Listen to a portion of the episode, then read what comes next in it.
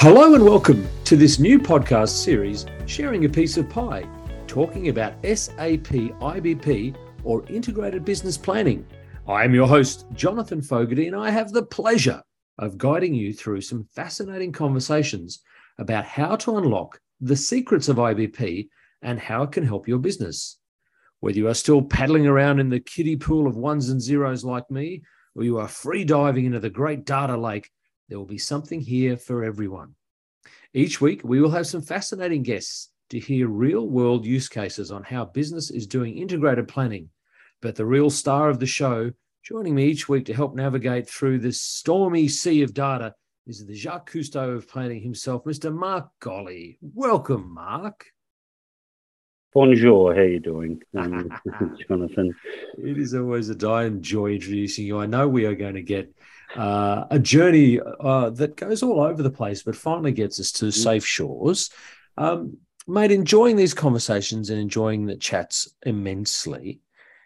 What was it before we dive in that you found about IBP that really caught your interest and that you wanted to really dive deeper? If I could keep that clumsy analogy going, what was it that has that has dragged you into its web?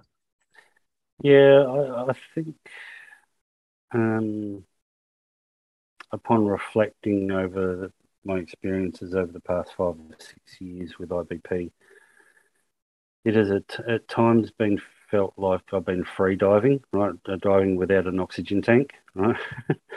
and engaging with uh, product development teams and um, listening to webinars and things like that, it, it it struck me as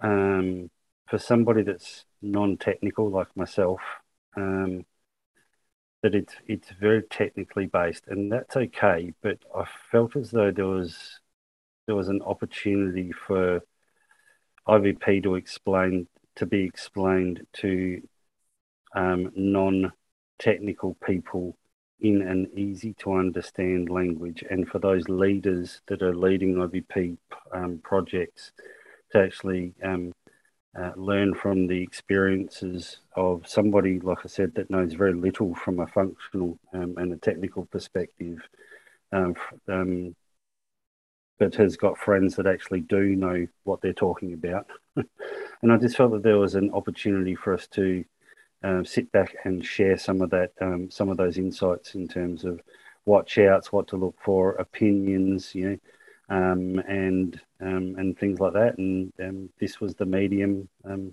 to do it in. So I thank you for your time and, interest in it as well.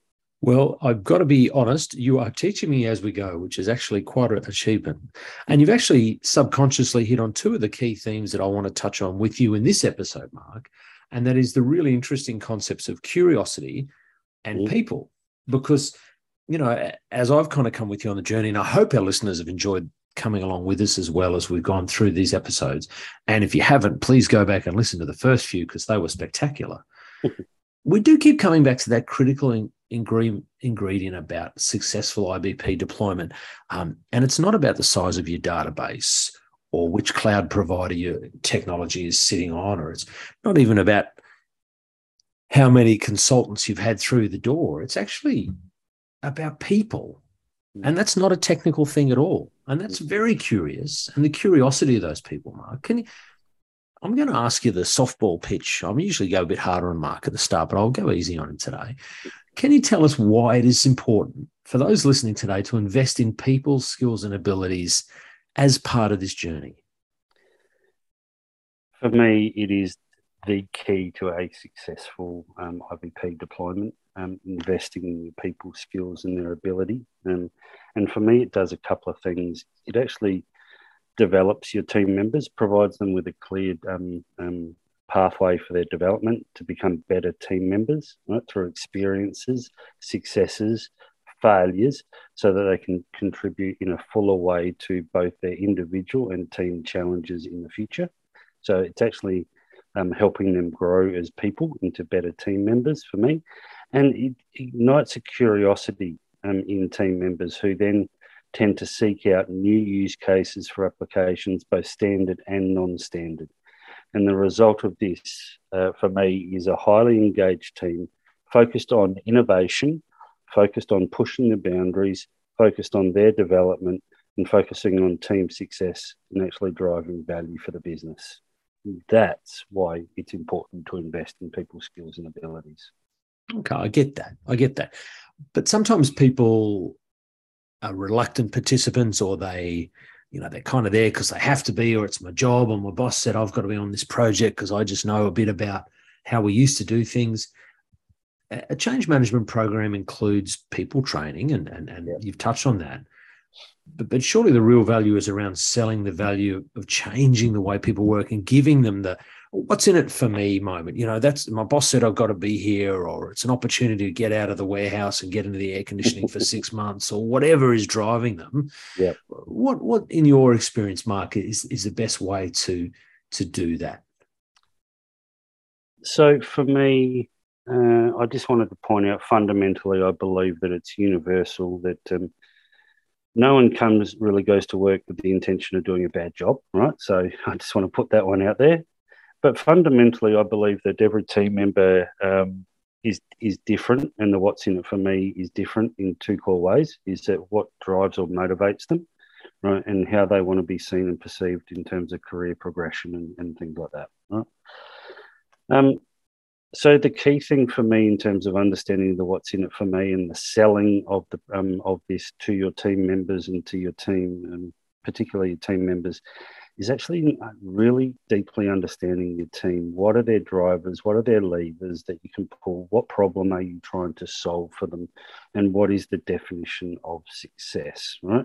And everyone's definition of success could be different. It could be, I want, I want to focus more on building relationships with the sales team, or um, I want to decrease, um, be able to demonstrate a decrease in inventory in the warehouses, or it could be I want to, I want to get my job done in two thirds of the time so that I can actually spend more time with my family, right? Or it could be all of those above, right? Kind of thing. Um, what are their drivers? What are their levers? Um, what problem are they trying to solve? And understanding your team to that level of detail will actually help you uh, frame up of the what's in it for me. Once this is known, then individually and or collectively you can actually um, help them problem solve and you can actually achieve together. And as much as people don't like it especially myself right, um, recognition of a problem solved actually drives their engagement and a desire to up um, the what's in it for me for the next time. Okay so feed that curiosity spark that interest get them on the journey. Okay so for an end user, you know, some of us are old dinosaurs. We've always been, that's the way we've always done it, Mark. That's the way we've always done it around here, Mark. You've heard all of those expressions, mm-hmm. I'm sure. Um, I've been working this way for many years. So, you know, as I say, a dinosaur like me, a, a change in the process or a change in the tool, um, I'll be a bit vulnerable. That can be a bit daunting. Maybe even you've sold me on the value, that's fine. But but maybe I'm vulnerable. Maybe my, my knowledge and and my place in the world is in question, whatever it might be. Uh, maybe even so in a you know like a planning application, which I now understand IBP to be. Uh, it's not transactional by nature. You know, can't be fully scripted. D- does this mean to you that planning users need more coaching during the early post go live phases, more hand holding, you know, more shepherding, whatever the right analogy is to help them through that that that first phase of, of really coming to terms with this change and to keep that curiosity to to keep exploring and keep using and keep driving the tool. Yeah i'd actually probably just add in there uh, there's a lot of people that when you first approach ibp as well that um, actually um, um, demonstrate all of those behaviors that you said they're a bit dinosaur this is the way we've always done things. And they feel that they're perhaps their knowledge and their position is at risk, right? And as well by the adoption of the new ways of work, kind of thing. But it's actually um, not that way at all. It's actually about how do we do things smarter and better, right? But in terms of um, coaching, yes, in short, um, but I would actually challenge our thinking in actually saying from a post go live world, more hand holding, more coaching, more guidance to actually take that a couple of steps before go live, right? To actually um, to when the coaching actually starts pre, during, and post go live. Right is what I would recommend. And if your program can support it, the best coaching that we've experienced um, actually comes from the business unit, who is a subject matter expert, supported by a functional team. Right? The, the, reason why I say the business unit, um, business user SME, um, um, is the best way to coach, to handhold, to guide, to shepherd, um, and all of that kind of thing, um, is for several reasons. They understand the user's problem because they've been there, they've done that, they're doing it potentially still, right? um, and they understand the problems that need to be solved. Right? They have the skills and have developed the skills to coach um, by being an SME, and they actually have the technical and functional skills to actually help them solve that problem and to guide the users in their new way of working. So not only do they have the ability to coach, but they have the ability to use as well.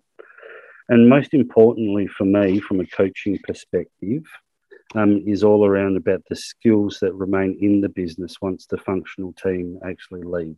So by investing in, the, your business unit SMEs, you're not only building capability from within the team to stay within the business right, and not rely on um, functional consultants or anything like that, but you're actually solving business problems in, uh, with business people and building the capability of the business to solve the problems themselves. Well, Mike, that's a pretty good answer, and I like that. But you know, the people tuned into this podcast, they want the war stories. They want the Mark Golley warts and all, the hard-won examples. Give us an example. You know, no names or no positions, mm-hmm. but sure, you've got a kit bag full of examples where you've you've led someone through, or you've kept them curious and kind of dragged them along and what they've got out of it, and it's sort meant that they've sort of sought more from the tool. I, would love a sort of a practical example or a, or a great yarn where, where you've seen that in, in, in the real world really come to fruition. Wow. Um, yeah, many. Um, so, as an example, um, in our experience, we have a, um, a great level of curiosity in our um, supply planning area um, where um, you know after it it probably took us several months to fine tune the tool to get it to a position where um, it was giving us great results. Right? Um, and a lot of that was based on the curiosity of the supply planning team at the time to actually say, this seems a little bit off, this seems a little bit off, can we tweak here, can we do this, can we do this? And then when it got to a point of stability, for example, um, they didn't just sit back on their laurels and actually go, right, job's done, right, we're off, we're off and running. Their curiosity then led to them saying, okay, so what about this? Right? Um, what about can we build um, um, the impact of um, um, shelf life and wastage, for example, into our into our uh, rough cut capacity plan models, so that when we focus on customer outcomes, we're not actually finding ourselves short because of um, um, stock that has gone aged, for example. Um, and it's those so they could have just sat back on their laurels, like I said, and uh, just have done nothing. But their curiosity to dig deeper, to actually unpeel the onion, so to speak, and just go those several layers down, actually unveiled the opportunity to do another piece of work, right? Which enabled us then to actually um, preempt um, wastage and actually make sure that customer service isn't impacted as a result. Once that was delivered, they then started to unpeel the onion again again and again. Um, so, um, ever since we've been live, um, these guys in the supply planning area have just continued to be curious to the point where is it supply chain disruptions are um, frequent um, now and a global phenomenon that isn't passing and it's here to stay. To the point where is that we've just um, done an innovation which actually enables us to um, consider supply chain constraints from an ABC classification perspective, right? Something that without that curiosity, what ifs, right? Can we do and can and can we support? And the answer is that's fantastic. I love that kind of thing because it tends to push the boundaries of the tool's capabilities, right? and it also bends the use cases from standard use cases to non-standard use cases. Right? So that's an, just an example of how one of our teams um, continues to push the boundaries um, from um, a curiosity perspective and continues to peel back the onion. Yeah, that's brilliant. And and the title of this episode, of course, Curiosity and the Onion, and it's very much about not ending in tears, um, as this podcast hopefully won't. Uh, so I guess, Mark, the the message there is business users discover what IBP can offer. Mm-hmm. Interesting questions are going to come up. Bit of curiosity, follow that question through, discover more value, keep digging, find more layers. It, it sounds like one of the messages today, very much with people using the tool, implementing the tool. They maybe think they've learned everything they need to know about the tool and, and what IBP can do. Stay curious, keep digging. Peel back more layers. Absolutely, and you know what? It actually the the outcome of that is is that not only is it satisfying for yourself, right, and for the teams and for the business, right, because you'll get business better outcomes. But I've got to say, it actually helps me keep my um, um, customer success partner on his toes as well, right, which is awesome. But what it also does is that uh, it also actually promotes a different perspective back into the product development team, back teams in the US and into um, into Walldorf as well, because they may not have um, they may not have um, had a use case like it. They may not have perceived a potential use of their tool in this particular way. So, by the you staying curious, you're not actually you're actually um, you're actually driving um, better outcome for your business, but actually driving a potentially driving a better quality solution for everyone to enjoy um, as well. Right. So I think the more you dig with IBP, the more layers you reveal, the more the solution exposes of itself with due, um, in inverted quotes, of course, um, um, in terms of its depth and its complexity. Right? But Right? IBP is a great tool to explore, be curious, and in a way that uncovers the standard, but the curiosity uncovers the non standard use cases. And that's where the real value lies. Right? In the non standard use case, it then allows the extraction of that value.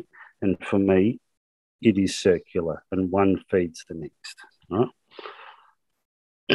and I think that the circular nature of it is is that curiosity drives the need to explore. Exploring and unveils the value that it can present. The, then the value provides the benefit, which then actually drives your curiosity again, right? And each layer in IBP we find is actually more exciting and more engaging. Fabulous. Well, as the American author Walt Whitman said, be curious, not judgmental. And I think that's a great motto for not just the IBP podcast, sharing a piece of pie with friends, but also whatever it is that our listeners are planning to do with the tool. Curiosity breeds creation and opportunity and discovery. So, Mark, I, I, just when I think I've got IBP by the tail, it just shimmies off and it's something else again but I'm enjoying our conversations and I'm enjoying the journey. I hope people that are listening to these are enjoying the conversations as well. Reach out to me, Jonathan Fogarty, or to the guru, Mark Golley himself. We'd love to hear from you. We'd love to get your questions and get your feedback. And I'm sure there are many more layers to this conversation as we go on. But for now, Mark, that is sadly all we have time for in this episode. It's been an absolute delight. Mark, thank you for your time. I hope you enjoyed this one. Yeah, pleasure. It's been great. Good fun. Absolutely has. Absolutely has. Thank you, my friend. Well, until next time, this has been Sharing a Piece of Pie, the SAP IBP podcast. On behalf of Mark Golley, our resident expert, and myself, Jonathan Fogarty, your host, it's been a delight. Until next time, dare I say it, be kind and stay curious. Until next time, it's bye for now. See you later.